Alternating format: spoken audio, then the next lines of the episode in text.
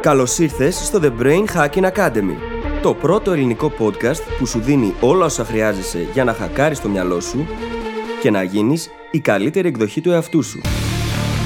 Μαζί σου, η Φύλλις Γαβριλίδου και ο Δημήτρης Γιώκας.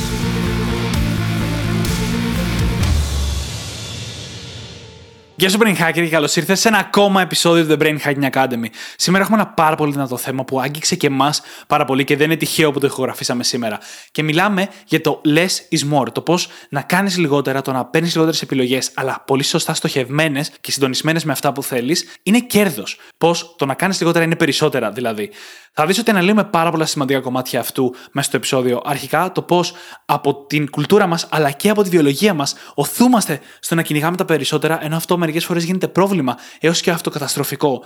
Θα δούμε πολλές στρατηγικές για το πώς να εντοπίζεις αυτά τα λιγότερα που θα σου δώσουν περισσότερα για τους στόχους σου, αλλά και το γιατί αυτό είναι μια τόσο σημαντική προσέγγιση.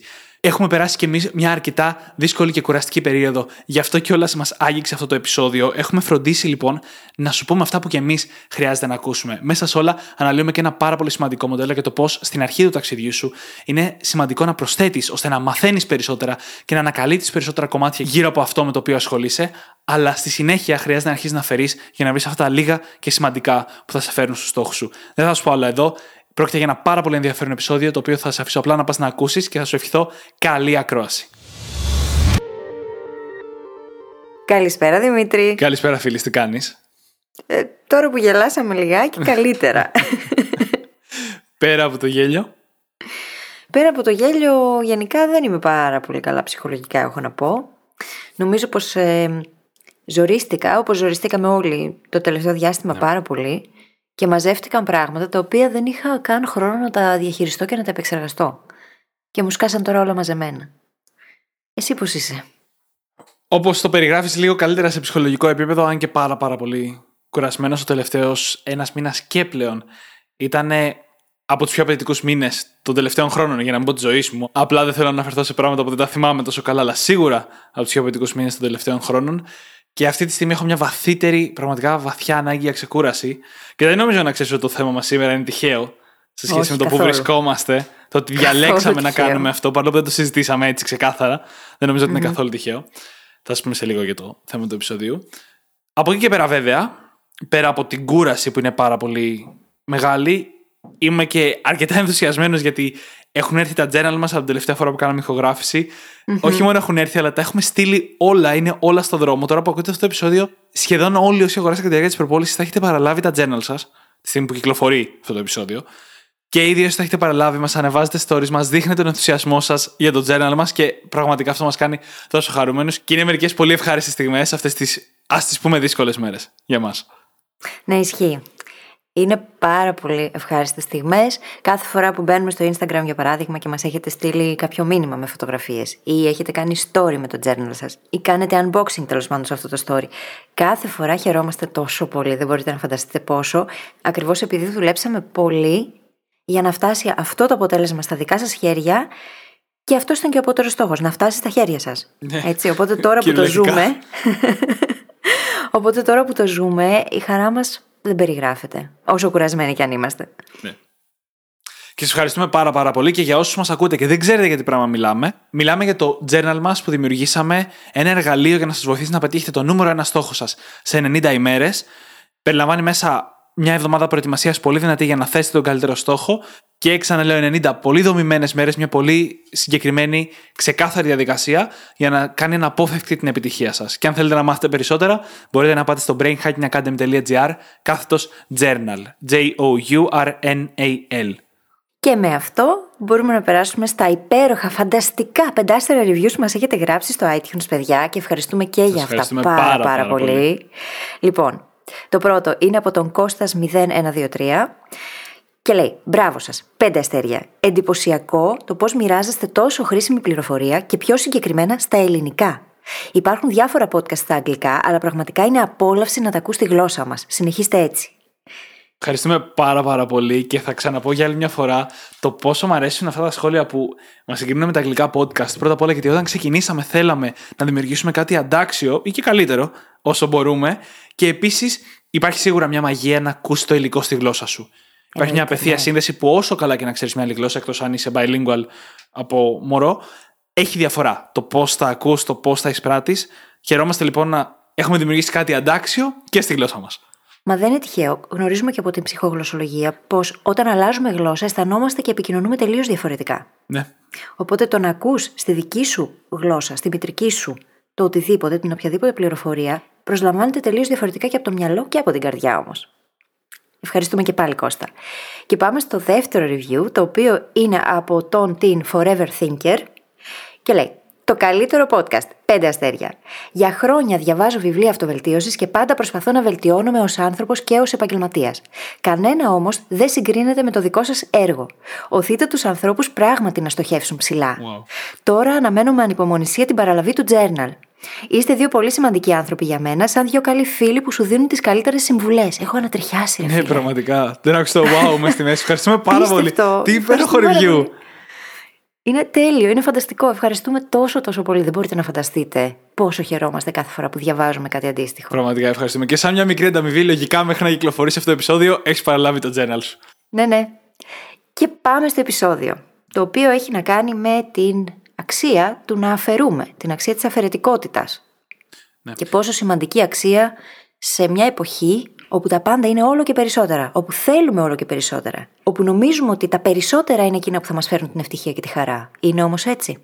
Έχουμε μιλήσει πολλές φορές στο παρελθόν για το πώς σε καμία περίπτωση στην εποχή μας το περισσότερα δεν είναι καλύτερο. Έχουμε φτάσει σε ένα σημείο στην κουλτούρα μας, στην ιστορία μας, που έχουμε δημιουργήσει αυθονία σε κάποια πράγματα σε υπερβολικό βαθμό. Έχουμε, παραδείγματος χάρη, υπερβολικά πολλές επιλογές. Σε σημείο που κάθε επιλογή που κάνουμε δηλητηριάζεται από όλες αυτές που δεν κάναμε και την πεποίθηση ότι α, σίγουρα θα μπορούσα να είχα κάνει μια καλύτερη επιλογή. Σίγουρα θα μπορούσα να είχα βρει καλύτερη σχέση, καλύτερη δουλειά ή καλύτερο οτιδήποτε. Γιατί οι επιλογές πλέον είναι άπειρες. Κάτι που δεν ίσχυε στο μεγαλύτερο κομμάτι της ανθρώπινης ιστορίας. Αντίστοιχα, το φαγητό. Είμαστε σε μια εποχή με την πιο αυξημένη παχυσαρκία στην ιστορία. Γιατί υπάρχουν τόσες πολλές επιλογές, δεν είναι και πολλές επιλογές καλές. Και η υπερβολή, η αυθονία στο φαγητό δημιουργεί προβλήματα. Το ίδιο και στο content. Έχουμε τόσο πολύ content πλέον που είναι αδύνατο να καταναλώσουμε όλο και κυρίως το πιο σημαντικό, είναι δύσκολο να ξεχωρίσουμε το καλό υλικό από το μη καλό υλικό όταν υπάρχει τόσο μεγάλος όγκος. Και ζούμε και συνεχώς υπό τη σκιά του θα πρέπει να διαβάζω περισσότερο, υπάρχουν τόσα βιβλία, τόσα άρθρα που δεν έχω διαβάσει και ποτέ δεν μπορούμε να κάνουμε catch-up, να προλάβουμε την ταχύτητα. Μιλάμε δηλαδή εδώ για μια αυθονία η οποία έχει γίνει λίγο πρόβλημα στην εποχή μας, σε κάποια κομμάτια.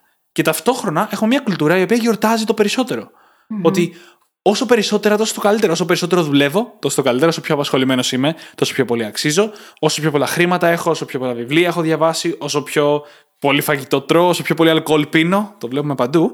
Είναι mm-hmm. τόσο το καλύτερο. Ναι, και τελικά. Το θέμα δεν είναι να έχεις περισσότερα. Το θέμα είναι να έχεις εκείνα, ή μάλλον περισσότερα από εκείνα που έχουν πραγματικό νόημα για σένα. Και εκεί είναι η ειδοποιώς διαφορά. Διότι καθορίζουμε την προσωπική μας ευτυχία από όλον αυτόν τον πλουραλισμό. Τον συνδέουμε, συνδέουμε τη χαρά μας, την ευτυχία μας με το να έχουμε περισσότερα, να δημιουργούμε περισσότερα, να κερδίζουμε περισσότερα, να μαθαίνουμε περισσότερα. Και τελικά η πραγματική ουσία είναι στο να ανακαλύψουμε ποιοι είμαστε, ποιες είναι οι αξίες μας, τα θέλω μας, οι πραγματικοί μας στόχοι που μιλάνε στην καρδιά μας και με βάση αυτά να ορίσουμε τι είναι εκείνο που θέλουμε στη ζωή μας και τι όχι, για να είμαστε χαρούμενοι και ευτυχισμένοι. Και δεν μπαίνουμε σε αυτή τη διαδικασία συχνά. Και είναι ένα κομμάτι αυτό που συνδέεται και με τη βιολογία μας. Γιατί υπάρχει σύνδεση με την ντοπαμίνη μας και την έκρηση της ντοπαμίνης στο εγκέφαλό μας με την αύξηση των αριθμών, να το πω έτσι. Όσο περισσότερο έχουμε από κάτι, τόσο πιο πολύ χαιρόμαστε. Και αυτό είναι μια εξελικτική διαδικασία, η οποία βγάζει νόημα. Η ανθρώπινη ιστορία, στην συντριπτική της πλειοψηφία, καλύπτεται και περιγράφεται από ελλείψεις χώρου, ειρήνης, φαγητού, καταφυγίου, οτιδήποτε. Έχουμε λοιπόν εξελιχθεί ώστε το να έχουμε περισσότερα να είναι καλό. Έχουμε περισσότερα τρόφιμα αποθηκευμένα στη σπηλιά, ας πούμε, ή στην αποθήκη, στο χωριό, έτσι ώστε να μπορούμε να αντέξουμε ένα δύσκολο χειμώνα. Αλλά έχουμε ξεπεράσει αυτό το στάδιο, σαν ανθρωπότητα, σε σημείο που πλέον συνεχίζουμε με την ίδια λογική, καταστροφικά για μας. Ναι, και όλα αυτά που συζητάμε πατάνε πάνω στη λογική του ότι επειδή τα πράγματα μπορούν να βελτιωθούν στη ζωή μας, δεν σημαίνει πως χρειάζεται να βελτιώνονται και διαρκώς. Το να είμαστε σε έναν συνεχή αγώνα για να προσπαθούμε διαρκώς για το καλύτερο, μας αφήνει τελικά πίσω άδειους και ανικανοποίητους. Διότι πολλές φορές προσπαθούμε διαρκώς για το καλύτερο χωρίς κριτήριο, χωρίς φίλτρο. Και γι' αυτό έχει μεγάλη αξία το να εκτιμάμε τα πράγματα όπως είναι και να αλλάζουμε μόνο εκείνα που έχουν νόημα να αλλάξουν. Ναι, θέλουμε να γινόμαστε διαρκώς η καλύτερη δυνατή εκδοχή μας. Όμως, ποια είναι αυτή η ιδανική καλύτερη δυνατή εκδοχή? Ποιος είναι εκείνος ο ιδανικός μελλοντικός εαυτός που θέλουμε να φτάσουμε? Δεν χρειάζεται να γινόμαστε καλύτεροι στα πάντα. Χρειάζεται να γινόμαστε καλύτεροι σε εκείνα που έχουν πραγματικό νόημα για τη ζωή μας, για την ευτυχία μας, για τις σχέσεις μας. Και αυτή είναι η λεπτή διάκριση πριν φρικάρετε ακούγοντας το The Brain Hacking Academy να λέει για το κατά πόσο πρέπει να βελτιωνόμαστε συνεχώς. Το θέμα δεν είναι ότι θα σταματήσουμε να βελτιωνόμαστε. Είναι το να βελτιωνόμαστε συνειδητά. Η όλη λογική του επεισοδίου είναι ότι το less is more. Ότι τα λιγότερα είναι περισσότερα όταν είναι σωστά επιλεγμένα, όταν είναι συντονισμένα με το τι εμείς πραγματικά θέλουμε. Αντίστοιχα, τα λιγότερα είναι καλύτερα. Μια άλλη φράση μπορεί να το περιγράψει αυτό. Όταν λοιπόν μιλάμε για τη δικιά μας εξέλιξη, το να προσπαθούμε να εξελιχθούμε με κάθε δυνατό τρόπο, το μόνο που κάνει να κανιβαλίζει όλα τα υπόλοιπα. Αν ταυτόχρονα προσπαθούμε να φτιάξουμε τις γνώσεις μας, το σώμα μας, τη διατροφή μας, την άσκησή μας, τον ύπνο μας, τη δουλειά μας, τις σχέσεις μας, όλα αυτά μαζί, το μόνο που θα κάνουμε θα είναι να μην κάνουμε τίποτα από αυτά αρκετά καλά. Τι είναι όμως σημαντικό για μας εκείνη τη στιγμή? Ποιο είναι το σημείο στο οποίο έχουμε επιθυμία να βελτιωθούμε κάθε στιγμή? Όλες οι απαντήσεις είναι OK, αλλά κάθε απάντηση κάθε στιγμή θα είναι διαφορετική για τον καθένα μας. Πρέπει να το βρούμε λοιπόν, αν θέλουμε να διαλέξουμε το κομμάτι στο οποίο, αν βελτιωθούμε, η ζωή μας θα αλλάξει πραγματικά προς το καλύτερο, που θα κάνει τη μεγάλη διαφορά στη ζωή μας και στην καθημερινότητά μας. Και πολλές φορές το έχουμε συζητήσει αυτό και παλιότερα σε επεισόδιο. Η ίδια η αυτοβελτίωση μπορεί να γίνει παγίδα, να λειτουργήσει σαν παγίδα. Να είμαστε διαρκώς σε αυτόν τον τροχό, σαν το χαμστεράκι, και να τρέχουμε, να τρέχουμε, να τρέχουμε, να προσπαθούμε να μάθουμε, να παρακολουθήσουμε, να τα κάνουμε όλα. Και τελικά να μην καταλήγουμε πουθενά και να αισθανόμαστε ότι δεν καταφέρνουμε και τίποτα, ότι μένουμε ακίνητοι. Πάρα πολύ συχνά μπαίνουμε σε αυτή τη διαδικασία του να μάθω κι άλλα, να κάνω κι άλλα, χωρίς όμως να υπάρχει κριτήριο στο τι επιλέγουμε να κάνουμε κάθε φορά. Και αυτό είναι που τελικά διαταράσσει την ίδια μας την οικολογία, μας βγάζει εκτός ισορροπίας, προσπαθούμε να κάνουμε πολλά πράγματα ταυτόχρονα, αλλά όπως λέει και ο σοφός λαός, δεν μπορείς να χωρέσεις δύο καρπούζια κάτω από την ίδια μας χάλη. Χρειάζεται να διαλέξεις ποιο καρπούζι θα πάρεις μαζί σου. Τα θα το δοκιμάσω αυτό κάποια στιγμή. Περιπτώτως. Πάντα με μπέρδευε τα καλά. Λέγανε, αν είσαι ψηλός και έχεις μακριά χέρια, δεν γίνεται. Κοίτα, μπορούμε να πούμε τρία, τέσσερα, πέντε. Εντάξει, εννοείται. Πάνω από δύο είναι αδύνατο, είμαι σίγουρος. Τα δύο είναι η μεγάλη απορία, κατάλαβες. Και επίσης εξαρτάται και από το μέγεθος των καρπουζιών. Αλλά τώρα ας μην ερντουλιάσουμε με τα καρπούζια. Ήδη νομίζω ότι ξεφύγαμε λίγο. Και θα μας επαναφέρω λέγοντας μια τάκα. Θα τη μεταφράσω απευθείας στα ελληνικά που λέει: η αριστεία δεν επιτυγχάνεται όταν δεν υπάρχει κάτι άλλο να προσθέσεις, αλλά όταν δεν υπάρχει κάτι άλλο να αφαιρέσεις. Mm-hmm. Αυτό λοιπόν φανταστείτε όχι μόνο σε πράγματα όπως η γραφιστική ή η συγγραφή, που εκεί χρησιμοποιείται πάρα πολύ αυτή η ατάκα, αλλά και στη ζωή μας την ίδια. Όταν δεν υπάρχει κάτι άλλο να αφαιρέσουμε και έχουμε μείνει με τα βασικά, σημαντικά, λίγα για μας και για τους στόχους μας, τότε έχουμε την τέλεια ισορροπία ανάμεσα στο χρόνο μας και στην ενέργειά μας και σε αυτά που θέλουμε να κάνουμε. Και δεν αναλωνόμαστε, δεν αποσπόμαστε από δεκαπέντε χιλιάδες άλλα διαφορετικά πράγματα, τα οποία ιδανικά δεν θα έπρεπε ποτέ να παίρνουν χρόνο ή ενέργεια από εμάς. Και χρειάζεται να θυμόμαστε πάντα πως η ζωή δεν είναι ένα παιχνίδι που παίζεται στο επίπεδο των διαρκών βελτιώσεων μόνο, αλλά είναι ένα παιχνίδι το οποίο παίζεται στο επίπεδο των trade-offs. Ανταλλάσσεις κάτι που θα κάνεις με κάτι άλλο που δεν θα κάνεις. Διότι το ότι μπορούμε να κάνουμε ό,τι θέλουμε δεν σημαίνει πως μπορούμε να κάνουμε τα πάντα. Χρειάζεται να επιλέξουμε. Όμως πώς θα επιλέξουμε και γιατί? Και αυτό είναι κάτι που η κουλτούρα μας καθόλου δεν φέρνει στην επιφάνεια και δεν υποστηρίζει. Διότι δεν μπορείς να τα κάνεις όλα μαζί. Δεν είναι ότι δεν μπορείς να κάνεις ό,τι θέλεις, αλλά δεν μπορείς να τα κάνεις όλα μαζί. Μπαίνουμε σε μια διαδικασία, θα κάνω και αυτό, θα κάνω και εκείνο. Έρχεται το αφεντικό μας και μας λέει: κάνε και αυτό. Πάμε και εμείς στο αφεντικό μας και λέμε: δώσε μου και αυτό, αναλόγως τη φιλοδοξία σε κάθε χρονική στιγμή. Λες και μπορούμε να βάλουμε και παραπάνω πράγματα στο πιάτο μας. Δεν γίνεται πάντα. Και αυτό που θέλουμε να κρατάμε στο μυαλό μας είναι ότι στην κουλτούρα μας μέχρι σήμερα και στον τρόπο σκέψης μας περισσότερο μέχρι σήμερα, ζούμε τη ζωή μας σκεπτόμενοι ότι σχεδόν τα πάντα είναι essential, είναι σημαντικά, έχουν αξία. Με αυτόν τον τρόπο είναι λογικό να κυνηγάμε συνεχώς περισσότερα, γιατί αφού όλα είναι σημαντικά, όσο περισσότερα, τόσο το καλύτερο. Το σημείο στο οποίο θέλουμε να φτάσουμε όμως είναι να συνειδητοποιήσουμε ότι τα περισσότερα πράγματα δεν είναι essential. Δεν θα έχουν μεγάλο αντίκτυπο στη ζωή μας. Είναι συγκεκριμένες, πολύ στοχευμένες, ελάχιστες κινήσεις, ελάχιστες ευκαιρίες, ελάχιστες σχέσεις, ελάχιστοι στόχοι που θα μας δώσουν τα αποτελέσματα που ψάχνουμε στη ζωή μας. Όταν λοιπόν κάνουμε αυτή την αλλαγή στο mindset μας και πούμε ότι κοίτα να δεις, τα περισσότερα πράγματα δεν έχουν σημασία, τότε μπορούμε να ξεκινήσουμε πραγματικά το ταξίδι του να εντοπίσουμε αυτά τα λίγα που έχουν σημασία, να τα φέρουμε στη ζωή μας και να χτίσουμε τη ζωή μας γύρω από αυτά. Και πάντα να θυμόμαστε το εξής. Έχουμε την επιλογή. Έχουμε πάντα την επιλογή του πώς θα διαθέσουμε την ενέργεια και τον χρόνο μας. Ακόμα και εκεί που νομίζουμε πως δεν την έχουμε, και πάλι έχουμε την επιλογή του να πούμε όχι. Σαφώς και χρειάζεται να αναλάβουμε το κόστος, αλλά πάντα έχουμε την επιλογή να πούμε όχι. Και μάλιστα αυτό μου θυμίζει πάρα πολύ τη λογική τη δική σου, Δημήτρη, όταν πας να κλείσεις τις ειδοποιήσεις στο κινητό. Είναι αυτό που προτείνεις mm-hmm. και στο handbook που έχεις δημιουργήσει για την αναβλητικότητα.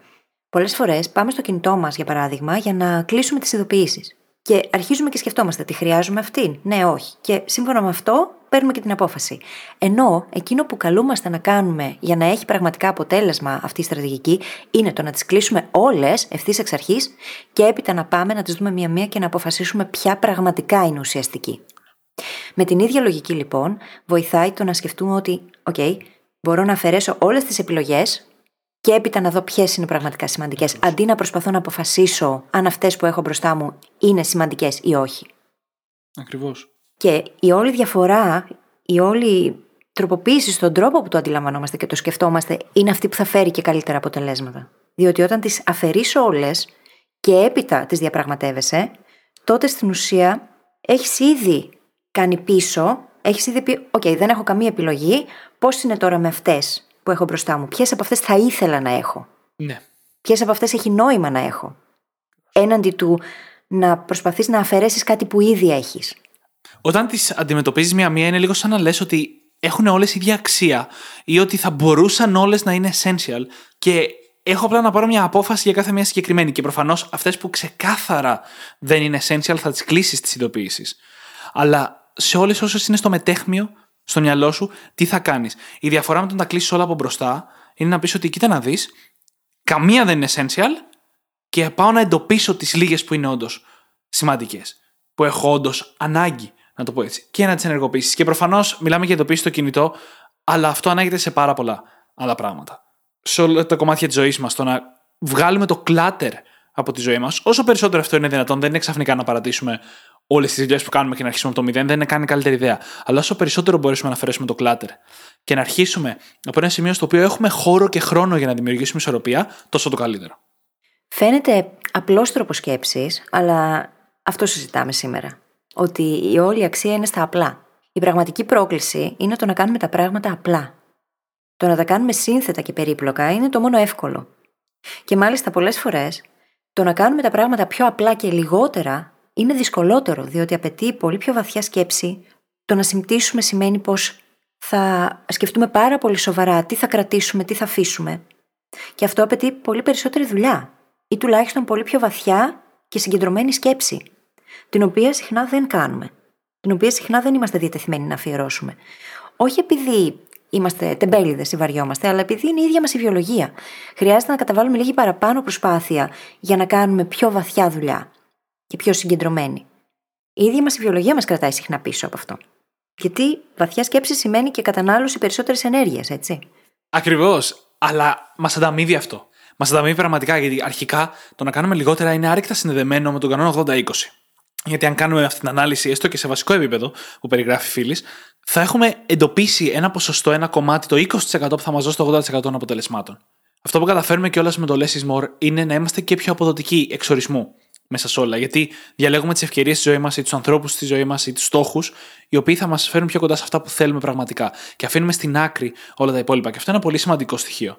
Μια στρατηγική που αρκετοί κάνουμε πολλές φορές είναι το να εντοπίσουμε τα πιο σημαντικά και να ξεχωρίσουμε από αυτά τα λιγότερο σημαντικά. Μπορεί να το κάνουμε αυτό. Ένα to-do list στο οποίο εντοπίζεις τα πιο σημαντικά πράγματα ή το να θέσει τους στόχους σου και να πεις αυτό είναι πιο σημαντικό για μένα. Το ψιλοκάνουμε. Αυτό που δεν κάνουμε στα πλαίσια του Less is More είναι να δημιουργήσουμε χώρο για να φτάσουμε σε αυτά, για να μπορούμε να εστιάσουμε σε αυτά. Θα ξαναπώ ένα πράγμα που έχουμε πολλές φορές, ειδικά στα πρώτα μας επεισόδια, με τον Warren Buffett και τον πιλότο του, ο οποίος του λέει μια φορά: έχω πάρα πολλά πράγματα που θέλω να κάνω. Τι μου προτείνεις? Και του λέει ο Warren Buffett: γράψε σε ένα χαρτί τα είκοσι πέντε πράγματα που θες να κάνεις. Τα γράφει ο πιλότος και λέει: ωραία, λέει, εντόπισε τα πέντε που είναι πιο σημαντικά. Και μετά που τα εντόπισε ο πιλότος, λέει: α, κατάλαβα. Θα κάνω αυτά τα πέντε και όποτε έχω λίγο χρόνο θα ασχολούμαι και με τα άλλα. Και του λέει: όχι, όχι, όχι, δεν κατάλαβες καλά. Αυτά τα είκοσι από εδώ και πέρα είναι your not to do list. Δεν τα αγγίζεις. Δεν υπάρχουν για σένα μέχρι να υλοποιηθούν, μέχρι να φτάσεις στους στόχους σου στα πρώτα πέντε που κύκλωσες. Αυτό το τελευταίο σημείο είναι ίσως το πιο σημαντικό. Γιατί είναι το σημείο στο οποίο δημιουργείς το χώρο, ανοίγεις το μονοπάτι για να φτάσεις στην επίτευξη των πέντε και να μην αναλώνεσαι σε αυτά που δεν έχουν τόσο σημασία. Και αυτή ακριβώς είναι η λογική του αφαιρώ όλες τις επιλογές ή αφήνω λιγότερες επιλογές. Οι λιγότερες επιλογές οδηγούν σε πολύ πιο ξεκάθαρες αποφάσεις. Και αυτό συνδέεται και άρρηκτα με το εκατό τοις εκατό commitment που έχουμε συζητήσει πολλές φορές. Το να δεσμευτείς εκατό τοις εκατό σε αυτά τα πέντε to-dos. Σε αυτά τα πέντε πράγματα μόνο και τα υπόλοιπα είκοσι να μείνουν απ' έξω. Να τα αφήσεις πίσω. Γιατί και ο χρόνος μας είναι περιορισμένος. Οπότε έχοντας να κάνουμε λιγότερα αλλά πιο ουσιαστικά, στην ουσία μπορούμε να πετύχουμε πολύ περισσότερα. Και κάτι που αξίζει να θυμόμαστε εδώ είναι ότι ένα μπερδεμένο μυαλό λέει πάντα όχι. Φανταστείτε λοιπόν να μπαίνετε σε ένα site το οποίο σας δίνει αμέτρητες, άπειρες επιλογές ή σε ένα κατάστημα, φυσικό κατάστημα. Για μένα προσωπικά είναι πάρα πολύ δύσκολο να μπω σε ένα βιβλιοπωλείο και να αποφασίσω ποια βιβλία θέλω. Μπορεί να φάω ώρες ολόκληρες. Έως και αδύνατο. Μπορεί να φάω πάρα πολλή ώρα και τελικά να φύγω με άδεια χέρια, γιατί δεν μπόρεσα να αποφασίσω. Έναντι του να έχω κάνει την έρευνά μου, να ξέρω ποια θέματα, ποια αντικείμενα θέλω να μελετήσω, να έχω εντοπίσει ποια είναι τα καλύτερα βιβλία και οι καλύτεροι συγγραφείς που έχουν ασχοληθεί με αυτά τα θέματα και να εντοπίσω εκείνα τα βιβλία και να πάω πολύ στοχευμένα και να τα πάρω.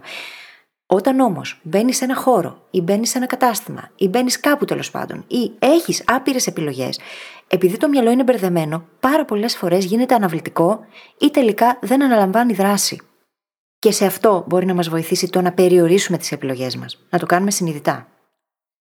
Κάθε τι που περιορίζουμε, κάθε τι που αφαιρούμε, εκείνη τη στιγμή μπορεί να μας κάνει να νιώσουμε ότι κάτι στερούμαστε. Μακροπρόθεσμα όμως οδηγεί σε περισσότερη χαρά, διότι δημιουργεί περισσότερο χώρο και χρόνο για να αφήσει άλλες δραστηριότητες και άλλες σχέσεις, οι οποίες πραγματικά είναι ουσιαστικές, να ανθίσουν.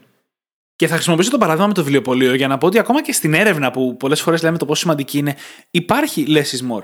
Παραδείγματος χάρη, από το να αναλωθείς, να κάνεις μια εκτενή έρευνα πάνω στα βιβλία, μπορείς να έχεις ανθρώπους που εκτιμάς τον τρόπο που σκέφτονται και να ακολουθήσεις τα book recommendations αυτών, ας πούμε. Κάτι που έχω κάνει πολλές φορές εγώ με τον Τιμ Φέρις. Αναμενόμενο, το ξέρω. Γιατί ένας άνθρωπος που σέβομαι και εκτιμώ τον τρόπο που σκέφτεται, οπότε όταν μιλάει για ένα βιβλίο και περιγράφει και τι πήρα αυτό το βιβλίο για να καταλάβω αν είναι κάτι που ψάχνω εκείνη τη στιγμή, αυτό για μένα είναι υπεραρκετό. Έτσι, φτάνω πιο γρήγορα στο βιβλίο, φτάνω πιο γρήγορα και στη γνώση. Και στην ουσία, έτσι. Ακριβώς. Ελάχιστα βιβλία, αν όχι κανένα, από όσα έχουν προταθεί από τον Τιμ Φέρις ή από άλλους ανθρώπους που εκτιμώ πάρα πολύ, δεν είχαν αξία. Από τα περισσότερα από αυτά έχω αντλήσει άπειρη αξία. Και πολλά από αυτά που έχω μάθει από εκεί τα έχουμε μεταφέρει και στο podcast. Και το αντίστοιχο έχει συμβεί και σε σένα και το ξέρω. Πάρα πολλά πράγματα από εκείνα που έχουμε διαβάσει, από τον Adam Grant για παράδειγμα, ή από άλλους συγγραφείς, είναι πράγματα τα οποία έχουμε συζητήσει και εδώ. Οπότε το να περιορίζουμε τις επιλογές με τέτοιους έξυπνους τρόπους βοηθάει και στο να πάρουμε πολύ καλύτερες αποφάσεις. Και είπαμε νωρίτερα για το πώς όλο αυτό βοηθάει πάρα πολύ στην αποδοτικότητα. Θέλω να πω και δύο πραγματάκια σχετικά με την αποτελεσματικότητα. Γιατί το less is more, αυτό που μας επιτρέπει είναι να εστιάσουμε την ενέργειά μας προς μία κατεύθυνση ή προς λιγότερες κατευθύνσεις. Είναι σαν να πάρουμε μια πηγή φωτός και να μετατρέψουμε σε λέιζερ. Η ενέργεια σε ένα συγκεκριμένο σημείο προς μια συγκεκριμένη κατεύθυνση είναι πολύ πολύ περισσότερη. Ταυτόχρονα, όλη αυτή η λιγότερη πολυπλοκότητα, από τη στιγμή που έχουμε λιγότερα, έχουμε και λιγότερη πολυπλοκότητα, το κάνει πολύ λιγότερο πιθανό να σπάσει το σύστημά μας. Αυτό τι σημαίνει? Πάντα θα συμβεί κάτι δύσκολο. Το είκοσι είκοσι ήταν απόλυτη απόδειξη γι' αυτό. Κανείς δεν μπορεί να το αμφισβητήσει ότι πάντα θα συμβεί κάτι δύσκολο από εκεί που δεν το περιμένεις. Και εννοείται ότι σε προσωπικό, ατομικό επίπεδο συμβαίνουν πράγματα και πολύ πριν το είκοσι είκοσι. Δεν περιμέναμε τον κοροναϊό για να έχουμε δύσκολες στιγμές στη ζωή μας. Με βάση αυτό λοιπόν θέλουμε ένα σύστημα το οποίο στην πίεση να αντέξει. Λιγότερες προτεραιότητες, αλλά οι πιο σημαντικές. Λιγότερες σχέσεις, αλλά οι πιο σημαντικές. Και όταν λιγότερες σχέσεις δεν είναι να μείνουμε μόνοι μας εννοώ, αλλά το να έχουμε πενήντα σε εισαγωγικά φίλους δεν είναι απαραίτητα το πιο αποδοτικό πράγμα. Ούτε για το χρόνο μας, ούτε για τις σχέσεις μας. Το να έχουμε ένα μικρότερο γκρουπ ανθρώπων πολύ πιο κοντά μας είναι και πιο ικανοποιητικό για τους περισσότερους ανθρώπους. Ο καθένας όπως θέλει εννοείται. Αλλά και πιο εύκολο στη διατήρηση. Και αντίστοιχα, όλο αυτό μπορούμε να το χρησιμοποιήσουμε για να εστιάσουμε περισσότερο σε αυτά τα πράγματα. Είτε είναι η σχέση μας, είτε στο να κάνουμε deep work για να πετύχουμε τους στόχους μας. Γιατί δεν έχουμε δεκαπέντε χιλιάδες πράγματα να παλεύουν για την προσοχή μας. Mm-hmm. Μας κάνει λοιπόν και πολύ πιο αποτελεσματικούς εκτός από αποδοτικούς το less is more, σαν λογική. Και μια ερώτηση που μπορούμε να θέτουμε στον εαυτό μας, ή δύο ερωτήσεις μάλλον, είναι η εξής. Will it make the boat go faster? Ένα. Θα κάνει το σκάφος να πάει πιο γρήγορα. Και η δεύτερη ερώτηση. Will it make it better? Το κάνει καλύτερο. Ναι. Γιατί αν αυτό που πάμε να προσθέσουμε δεν κάνει τα πράγματα καλύτερα, τότε δεν χρειάζεται να το προσθέσουμε. Χρειάζεται να έχουμε λοιπόν τέτοιους μηχανισμούς, τέτοιες ερωτήσεις, για να φιλτράρουμε τα πράγματα που θέλουμε να προσθέσουμε. Και αντίστοιχα, για κάθε τι που προσθέτουμε, χρειάζεται να έχουμε και στο μυαλό μας το trade-off. Για ό,τι προσθέτεις, χρειάζεται να αφαιρέσεις τουλάχιστον ένα πράγμα. Αν εγώ θέλω να δημιουργήσω περισσότερο χρόνο για να διαβάζω βιβλία και ο χρόνος μου είναι ήδη καλυμμένος, μάλλον θα πρέπει να κοιτάξω το πρόγραμμά μου και να πω: ωραία, τι μπορώ να αφαιρέσω για να δημιουργήσω αυτό το χρόνο. Και φυσικά θα το κάνω μόνο αν το να διαβάζω βιβλία είναι προτεραιότητα πραγματική για μένα. Η αλήθεια είναι ότι πρόσφατα, στα τελευταία επεισόδια, μιλάμε αρκετά για αυτό. Και το πώς δεν είναι δυνατόν συνεχώς να υπάρχει ένα μαγικό hack που θα κάνει τα πράγματα καλύτερα. Όταν ξεκινάς, όταν είσαι παιδί, ή όταν ξεκινάς τα πρώτα σου βήματα στην παραγωγικότητα, υπάρχουν πάντα εύκολες τεχνικές να βελτιώσουν. Αν δεν χρησιμοποιείς καθόλου το to-do list, το να αρχίσεις να χρησιμοποιείς θα σε βοηθήσει πάρα πολύ στην παραγωγικότητά σου. Μετά από κάποιο καιρό όμως, έχεις φτάσει σε ένα σημείο που οι βελτιώσεις δεν είναι πλέον καθαρές βελτιώσεις. Παίρνεις από κάτι άλλο. Είναι τελείως διαφορετικό να περνάς κάθε σου απόγευμα δέκα ώρες στο Netflix και να πεις: θα πάρω μία ώρα από αυτό και θα δώσω σε διάβασμα. Δεν έχεις trade-off εκεί, έχεις καθαρή βελτίωση. Και είναι άλλο να πεις: έχω τη δουλειά μου, τις σχέσεις μου, τα χόμπι μου, την ξεκούρασή μου. Έχω δώσει έμφαση στο να τα έχω αυτά δομημένα και θέλω να δημιουργήσω μια νέα συνήθεια που θα μου παίρνει μία ώρα τη μέρα. Εκεί υπάρχει κόστος ευκαιρίας ξεκάθαρο σε αυτή την επιλογή. Και θέλουμε να το λαμβάνουμε υπόψη μας αυτό, γιατί κάνει την προετοιμασία μας πριν κάνουμε μια επιλογή, τη μελέτη μας, την ανάλυση μας πριν κάνουμε μια επιλογή πολύ πιο σημαντική. Αξίζει αυτό για μένα, χωράει, τι θα αφήσω πίσω για να το κάνω. Και εδώ έρχεται και ταιριάζει απόλυτα η λογική του να συμπτήσουμε τα πράγματα.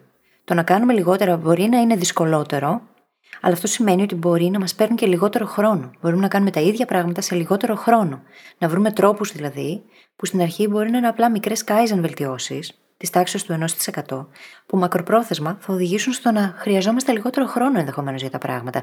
Πάντα αξίζει να σκεφτόμαστε πώς μπορώ να το κάνω πιο απλά, πώς μπορώ να το απλοποιήσω και πώς μπορώ να το κάνω να παίρνει λιγότερο χρόνο. Και επίσης, το να συμπτήσουμε μας βοηθάει και να σκεφτόμαστε πιο καθαρά. Συμπτήσω δεν σημαίνει απλά περιορίζω. Σημαίνει το να μειώνω την αναλογία. Την αναλογία ανάμεσα σε προσπάθεια και αποτέλεσμα. Το έχουμε πει πολλές φορές. Το είκοσι τοις εκατό που οδηγεί στο ογδόντα τοις εκατό των αποτελεσμάτων. Αξίζει να μπαίνει κανείς στη διαδικασία διαρκώς να το σκέφτεται αυτό. Αντίστοιχα, μπορούμε να κάνουμε το ίδιο με τις λέξεις και τις ιδέες. Μπορούμε να πούμε τα ίδια πράγματα με πολύ λιγότερες λέξεις. Και γι' αυτό έλεγα και πριν πως απαιτείται και βαθύτερη σκέψη και περισσότερη προσπάθεια. Αξίζει όμως, διότι ενδεχομένως από όλη αυτή τη διαδικασία να αρχίσουμε να γλιτώνουμε και χρόνο, τον οποίο να μπορούμε να τον αφιερώσουμε αλλού. Και για άλλη μια φορά γυρνάμε στην ανάγκη μας, στη βιολογική έως ανάγκη μας, να προσθέτουμε απλά περισσότερα και περισσότερα. Και θα πούμε εδώ για τα diminishing returns, για τα μειούμενα αποτελέσματα, ότι όσο περισσότερο προσθέτεις, δεν παίρνεις περισσότερα αποτελέσματα. Αν δουλεύεις οκτώ ώρες τη μέρα και παίρνεις κάποια αποτελέσματα, το να δουλέψεις δεκαέξι ώρες τη μέρα δεν πρόκειται να σου φέρει τα διπλάσια αποτελέσματα. Αν βάλουμε την κούραση, ας πούμε, στην εξίσωση και μόνο, χωρίς να το κάνουμε πιο περίπλοκο, είναι αδύνατον αυτές οι έξι ώρες να έχουν το ίδιο αποτέλεσμα.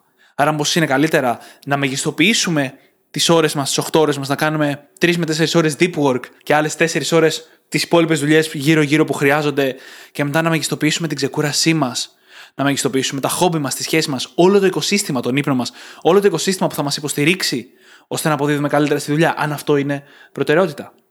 Έχοντας αυτό στο μυαλό μας, μπορούμε να μπλοκάρουμε λίγο αυτή την τάση να προσθέτουμε όλο και περισσότερο. Και μάλιστα σε ένα υπερβολικό βαθμό, το περισσότερο μπορεί να δημιουργήσει και προβλήματα. Μια ιστορία που διαβάζαμε στην προετοιμασία για αυτό το επεισόδιο είχε να κάνει με την ομάδα των Lakers κάποια στιγμή τη δεκαετία του ενενήντα που είχαν κερδίσει το N B A, και την επόμενη χρονιά τα πήγανε πολύ χειρότερα, γιατί με το που φτάσαν το στόχο τους, το περισσότερο που θέλανε να κερδίσουν το πρωτάθλημα, από την επόμενη χρονιά άρχισαν να θέλουν άλλα πράγματα. Περισσότερα χρήματα, περισσότερες διαφημίσεις, περισσότερο χρόνο στο γήπεδο, οι παίχτες, άρχισε το εγώ να μπαίνει περισσότερο στην εξίσωση. Και αυτό όχι μόνο είχε μειούμενα αποτελέσματα, αλλά τους πήγε πίσω. Και δεν πλησιάσανε ούτε καν τους τελικούς την επόμενη χρονιά. Ήταν πολύ δυνατή ομάδα, η ίδια ομάδα την προηγούμενη χρονιά.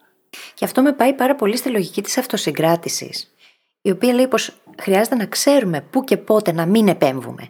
Όχι να επέμβουμε, να μην επέμβουμε. Πολύ δύσκολο. Να αντισταθούμε δηλαδή στην παρόρμηση του να κάνουμε κάτι απλά για να το κάνουμε, επειδή υπάρχει εκεί μπροστά μας. Έχω περισσότερες προτάσεις για να κάνω διαφημίσεις, θα κάνω. Έχω περισσότερες προτάσεις για εμφανίσεις, θα τις κάνω. Πράγμα το οποίο όμως στερεί από τις προπονήσεις μου, από το bonding με την ομάδα μου. Ναι. Και όλο αυτό πάει στο παράδειγμα των Lakers προφανώς. Ναι. Χρειάζεται λοιπόν να έχουμε αυτή την αυτοσυγκράτηση και να σκεφτόμαστε πολύ σοβαρά πού και πότε να μην επέμβουμε. Να βλέπουμε ή να αναζητούμε εκείνα τα πράγματα που δεν χρειάζεται να προσθέσουμε. Διότι χρειάζεται να είμαστε πολύ προσεκτικοί. Να είμαστε προσεκτικοί για να μην κάνουμε τα πράγματα απλά για να τα κάνουμε. Να μην κάνουμε βελτιώσεις μόνο και μόνο για τις βελτιώσεις. Γιατί αυτό είναι φαύλος κύκλος, έτσι. Μπορεί να γίνει φαύλος κύκλος. Μπορεί να υιοθετήσουμε όνειρα, να υιοθετήσουμε στόχους που θα μας οδηγήσουν σε μια χι επιτυχία, όπως τη φανταζόμαστε, η οποία όμως τελικά να βλάψει την επιτυχία που έχουμε ήδη κάνει. Ή την επιτυχία που θα μπορούσαμε να έχουμε επεκτείνοντας αυτά που ήδη κάνουμε τώρα. Και αυτό έχει να κάνει πάρα πολύ με όταν έχουμε φέρει τη ζωή μας σε ένα πολύ καλό επίπεδο και μπαίνουμε στην αιμονή του πρέπει να το κάνω καλύτερο. Αλλά αυτά τα trade-offs που έχουμε συζητήσει μέχρι τώρα, αυτές οι αλλαγές, οι ανταλλαγές που πρέπει να κάνουμε, οι συμβιβασμοί για να πάρουμε κάτι καινούριο, μπορεί να πληγώσουν αυτό που ήδη έχουμε. Και πάνω σε αυτό θα προσθέσω και το εξής. Οι άνθρωποι έχουμε μια τάση, αυτά που έχουμε, να τους δίνουμε πολύ μεγαλύτερη αξία από αυτά που δεν έχουμε και θέλουμε να αποκτήσουμε. Μας είναι πολύ πιο δύσκολο το να δώσουμε κάτι που έχουμε από το να κάνουμε let go κάτι που θέλαμε να αποκτήσουμε και δεν το πήραμε. Μια ευκαιρία, ας πούμε. Μας είναι πιο δύσκολο. Σκεφτόμαστε λοιπόν πάρα πολλές φορές από ευκαιρίες που έχουμε μπροστά μας, σχέσεις που έχουμε ή θα μπορούσαμε να καλλιεργήσουμε και είναι ήδη, έχουν ήδη ξεκινήσει, ας πούμε. Σκεφτόμαστε πόσο αξίζει αυτό για μένα, πρακτικά. Σκεφτόμαστε με αυτή τη λογική. Τι αξία έχει αυτό για μένα. Δεν θέλω να το αφήσω γιατί έχει μεγάλη αξία για μένα. Και μια πολύ χρήσιμη αλλαγή να κάνουμε, ένα πολύ ενδιαφέρον νοητικό μοντέλο είναι το τι θα έδινα για να το αποκτήσω. Τι θα θυσίαζα για να έχω αυτή την ευκαιρία. Τι θα πλήρωνα για να αποκτήσω αυτό το αντικείμενο. Όταν κάνουμε μια τέτοια ερώτηση, αφαιρούμε τη δύναμη που έχει πάνω μας η κατοχή, το ότι έχουμε κάτι, εμείς ήδη, και το σκεφτόμαστε σαν κάτι που δεν το έχουμε και θέλουμε να το αποκτήσουμε και μας κάνει λίγο πιο αντικειμενικούς. Το κινητό μου δύσκολα θα το έδινα σε κάποιον. Εκτός αν μου έδινε ένα εξωφρενικό χρηματικό ποσό, σίγουρα μεγαλύτερο από την αξία του, αλλά αν αναρωτηθώ τι θα πλήρωνα για να αποκτήσω το κινητό μου, θα απαντούσα ακριβώς το νούμερο που αξίζει. Mm-hmm. Προσάπτουμε πολύ μεγαλύτερη αξία σε εκείνα που κατέχουμε ήδη. Και αυτό μπορεί να έχει να κάνει με το κινητό μας, μπορεί να έχει να κάνει με τα ρούχα που έχουμε στην ντουλάπα μας και όλο σκεφτόμαστε να εκαθαρίσουμε και δεν το κάνουμε τελικά. Μπορεί να σχετιστεί με τα πάντα, με το οτιδήποτε. Τα πράγματα τα οποία μας ανήκουν έχουν για μας πολύ μεγαλύτερη αξία, κυρίως συναισθηματική. Δυσκολευόμαστε πάρα πολύ να αφήσουμε πίσω πράγματα που είναι ήδη δικά μας. Και αυτό είναι το σαν cost fallacy, έτσι. Μπορεί να μας οδηγήσει σε πολλές παγίδες. Μπορεί να μείνουμε σε σχέσεις οι οποίες δεν μας κάνουν καλό επειδή έχουμε επενδύσει πάρα πολύ χρόνο και ενέργεια σε αυτές. Μπορεί να κρατάμε την ντουλάπα μας γεμάτη πράγματα τα οποία δεν φοράμε τελικά ποτέ και δεν μας αρέσουν κιόλας, και αυτά να πιάνουν χώρο. Μπορεί το οτιδήποτε. Και όλο αυτό επειδή έχουμε επενδύσει ήδη σε αυτά χρόνο, χρήμα, ενέργεια και δεν θέλουμε να κάνουμε let go. Πρακτικά όμως το να κάνουμε let go θα δημιουργήσει χώρο και χρόνο ενδεχομένως, ο οποίος θα μπορεί να γεμίσει με πράγματα τα οποία είναι πολύ πιο ουσιαστικά για εμάς τους ίδιους, για τη ζωή μας και τις σχέσεις μας. Και εκεί χρειάζεται πάντα να έχουμε στο μυαλό μας την ξεκάθαρη κεντρική μας πρόθεση. Το πού θέλουμε να φτάσουμε, ποιοι θέλουμε να είμαστε. Και να ταιριάξουμε όλα τα υπόλοιπα που υπάρχουν από κάτω με αυτή την κεντρική πρόθεση. Να κάνουμε δηλαδή εκείνες τις μικρο ή μάκρο διορθώσεις που θα οδηγήσουν σε αυτή την κεντρική, ξεκάθαρη πρόθεση, σε αυτόν τον ιδανικό μελλοντικό εαυτό, τον οποίο θέλουμε να φτάσουμε. Τι ωραίο. Τι ωραίος τρόπος να σκέφτεσαι έτσι, το να κυνηγάς αυτόν τον μελλοντικό εαυτό αφού τον έχεις ορίσει. Να λες ότι κοίτα, ξέρω που θέλω να φτάσω και ασχολούμαι μόνο με τα λίγα πράγματα που θα με φέρουν εκεί. Και θέλω να απευθυνθώ σε ένα ερώτημα, για μένα ένας ελέφαντας στο δωμάτιο, που είναι το και πού ξέρω ποια είναι τα λίγα που θα με φέρουν εκεί. Το οποίο θεωρώ ότι είναι πάρα πολύ σημαντικό. Και εδώ θα αναφέρουμε ένα νοητικό μοντέλο που το έχουμε ξαναναφέρει στο παρελθόν, αλλά ποτέ εξηγήσει ολοκληρωμένα, το οποίο έχει να κάνει με το simplicity. Του complexity, του simplicity, το πώς ξεκινάμε σε ένα σημείο για το ότι πρέπει να περάσουμε από ένα σημείο προσθήκης πριν αρχίσουμε να φερούμε. Και αυτό πάει ελάχιστα κόντρα σε αυτό που λέμε μέχρι τώρα, γιατί μιλάμε για το πώς το λες μόνο είναι πάντα καλύτερο, αλλά στην πραγματικότητα, αν ξεκινάς με κάτι καινούριο, σε μια καινούργια φάση της ζωής σου, ας πούμε επαγγελματικά, και απλά αρχίζεις να φερείς και κατευθείαν πας να βρεις τα essential λίγα, αυτό που κάνεις είναι πρόωρη βελτιστοποίηση. Είναι μια βελτιστοποίηση την οποία κάνεις χωρίς να έχεις αρκετά δεδομένα. Για να κάνεις βελτιστοποίηση. Άρα πρώτα πρέπει να περάσεις από ένα στάδιο μάθησης πριν αρχίσεις να αφαιρείς και να μείνεις με τα λίγα. Ο Λάο Τζου έχει πει: για να αποκτήσεις γνώση, προσέθετε πράγματα κάθε μέρα. Για να αποκτήσεις σοφία, αφαίρεσαι πράγματα κάθε μέρα. Θέλουμε να ξεκινήσουμε λοιπόν με την προσθήκη. Ξεκινάμε κάτι καινούριο και λέμε ναι σε όλα. Εκτιθόμαστε σε όσες περισσότερες ευκαιρίες μπορούμε, σε όσο περισσότερο υλικό μπορούμε, σε όσους περισσότερους ανθρώπους μπορούμε, έτσι ώστε να μάθουμε τι μας αρέσει. Τι ισχύει, τι δεν ξέρουμε για να μπορέσουμε να πάμε να το καλύψουμε και γενικά να πάρουμε μια καλή εικόνα για το αντικείμενο με το οποίο ασχολούμαστε. Είτε αυτό είναι σχέση, που μαθαίνουμε πολλά για τον άλλον και κάνουμε πολλά με τον άλλον για να το γνωρίσουμε, είτε είναι δουλειά, είτε οτιδήποτε. Κάποια στιγμή όμως φτάνουμε σε ένα σημείο που αυτό αρχίζει να έχει μειούμενα αποτελέσματα, που λέγαμε νωρίτερα. Φτάνουμε σε ένα σημείο που το να προσθέτουμε περισσότερες επιλογές, αυτό που κάνει είναι να δημιουργεί overwhelming, να μας κατακλείζει δηλαδή και να μας αποσπάει από αυτά που πραγματικά έχουν σημασία. Σε εκείνο το σημείο, και λίγο νωρίτερα ιδανικά, αλλά συνήθως περισσότεροι πρώτα φτάνουμε στο να κατακλειστούμε από τη δουλειά και τον όγκο κτλ. Και, και μετά συνειδητοποιούμε ότι πρέπει να αρχίσουμε να αφαιρούμε. Από εκείνο το σημείο αρχίζει η αφαίρεση. Οπότε έχουμε ξεκινήσει από το simplicity, έχουμε φτάσει στο complexity, στην πολυπλοκότητα, και τώρα ξαναρχίζουμε το ταξίδι προς το simplicity, το educated simplicity όμως, εκεί που ξέρουμε τι κάνουμε. Και εκεί αρχίζουμε πολύ ωραία, αρχίζουμε πρώτα να αφαιρούμε τα κακά συσσαγωγικά πράγματα, αυτά που μας παίρνουν το χρόνο ή την ενέργεια χωρίς να μας δίνουν κάτι πίσω και συνήθως είναι εύκολο να τα εντοπίσουμε. Και μετά πάμε στο δύσκολο κομμάτι. Εκεί που πρέπει να αφήσουμε τα καλά για τα καλύτερα. Το good για το great. Mm-hmm. Και εκείνο είναι το δύσκολο σημείο. Εκείνο είναι το σημείο που όλα τα εργαλεία που μπορούμε να εφαρμόσουμε, όλη η σκέψη, όλη η προετοιμασία, όλη η ανάλυση, τα περισσότερα πράγματα που έχουμε πει σήμερα, χρειάζεται να εφαρμοστούν εκεί για να καταφέρουμε να εντοπίσουμε τα λιγότερα που θα έχουν πραγματικά το μεγαλύτερο αντίκτυπο στη ζωή μας και στο στόχο μας. Και εκεί μπαίνει πάρα πολύ έντονα το φόμο στο παιχνίδι, το fear of missing out. Γιατί αν πω όχι σε αυτή την καλή επιλογή, μήπως αυτό θα οδηγήσει στο να τη χάσω μια και καλή και να μην έρθει καμία άλλη μετά. Και εκεί χρειάζεται να είμαστε πάρα πολύ ξεκάθαροι στην πρόθεση που έχουμε και στο τι θέλουμε. Γιατί το να λέμε ναι σε καλές επιλογές, μόνο και μόνο επειδή εμφανίζονται, και να μην δίνουμε στον εαυτό μας το περιθώριο να περιμένει για το καλύτερο, στην ουσία μπορεί να μας στερήσει την επιλογή όταν θα εμφανιστεί μπροστά μας. Να έχουμε δεσμευτεί σε κάτι το οποίο θα μας στερήσει την ευκαιρία στο καλύτερο, σε εκείνο που πραγματικά θα θέλαμε να κάνουμε. Και αυτό έχει να κάνει με το φόμο και τη διαχείρισή του. Και χρειάζεται πάντα να έχουμε στο μυαλό μας πως υπάρχει αυτό το φόμο. Υπάρχει αυτός ο φόβος ότι θα μείνουμε στην απέξω. Ναι. Και ότι δεν χρειάζεται να μπαίνει εμπόδιο στις επιλογές και στις αποφάσεις μας. Και εκεί μπορούμε να ξεκινήσουμε πλέον να λειτουργούμε με συγκεκριμένες στρατηγικές. Και να πούμε ότι, ωραία, η λογική μου δεν θα είναι πλέον από εδώ και μετά ναι σε όλα. Η λογική μου θα είναι no by default. Και κάτι πολύ σημαντικό είναι πως οι άνθρωποι που λειτουργούν αφαιρετικά στον πυρήνα τους κάνουν όλο αυτό που περιέγραψες τώρα. Το να ενημερωθούν πρώτα πάρα πάρα πολύ καλά για τις επιλογές, να ζυγίσουν πολύ καλά τα δεδομένα και έπειτα να καταλήξουν σε εκείνες τις λίγες επιλογές οι οποίες έχουν πραγματική αξία και νόημα για εκείνους. Χωρίς ενημέρωση δεν μπορούμε να πάρουμε αυτές τις αποφάσεις. Το no by default λοιπόν σημαίνει ότι η απάντησή μου από προεπιλογή είναι όχι, και από εκεί και έπειτα, αν μου δοθούν τα δεδομένα ή εφόσον βρω τα δεδομένα και δω ότι οι επιλογές που έχω μπροστά μου, κάποιες από αυτές, αξίζουν για τον χύψη λόγο, τότε να γυρίσω και να πω ναι.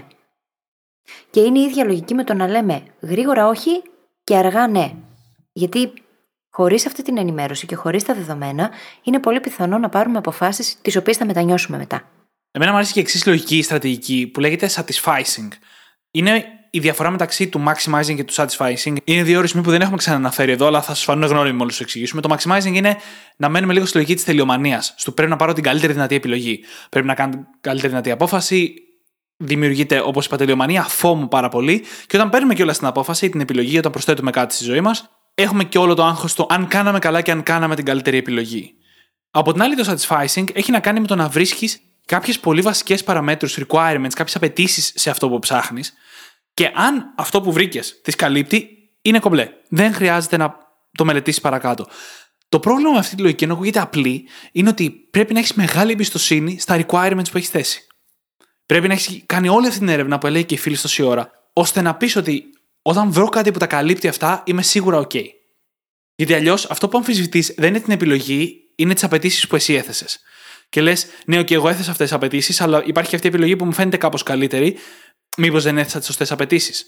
Όσο περισσότερα λοιπόν ξέρουμε και όσο καλύτερα έχουμε περάσει από το στάδιο της προσθήκης, από το simplicity στο complexity, το πρώτο μισό, τόσο πιο πιθανό είναι να μπορέσουμε να κρίνουμε σωστά τα requirements και μετά, όταν έχουμε την επιλογή μπροστά μας και θέλουμε να θέσουμε ένα στόχο ή μια σχέση ή οτιδήποτε, να μπορούμε να πούμε ότι κοίτα να δεις αυτό πραγματικά τικάρει τα κουτάκια μου. Και είμαι confident για τα κουτάκια μου. Και αυτά τα κριτήρια που λες στην ουσία αποτελούν περιορισμούς, έτσι. Και έχουμε πει στο παρελθόν πως οι περιορισμοί δημιουργούν ελευθερία.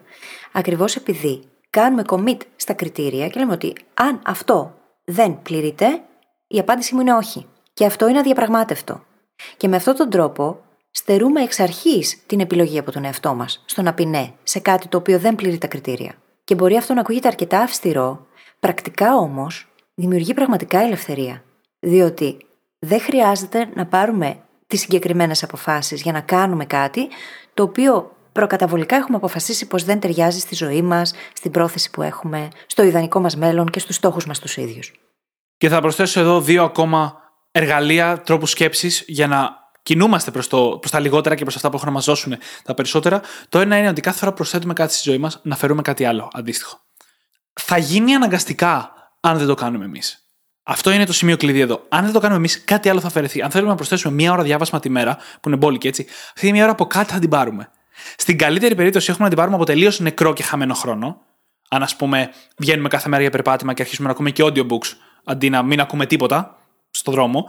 Αλλά είναι και πολύ πιθανό να πάρουμε αυτό το χρόνο από κάτι άλλο σημαντικό. Οπότε, αν συνειδητά λέμε, θα πάρω αυτό το χρόνο από εκεί, θα πάρω αυτή την ενέργεια από εκεί, θα αφαιρέσω ένα πράγμα για να δώσω σε κάτι άλλο, τότε βεβαιωνόμαστε κιόλας ότι η οικολογία μας θα μπορεί να σηκώσει αυτή την προσθήκη κάθε φορά. Και η άλλη στρατηγική είναι μια του Derek Sievers που την έχουμε ξαναπεί στο παρελθόν, το Hell yeah or no.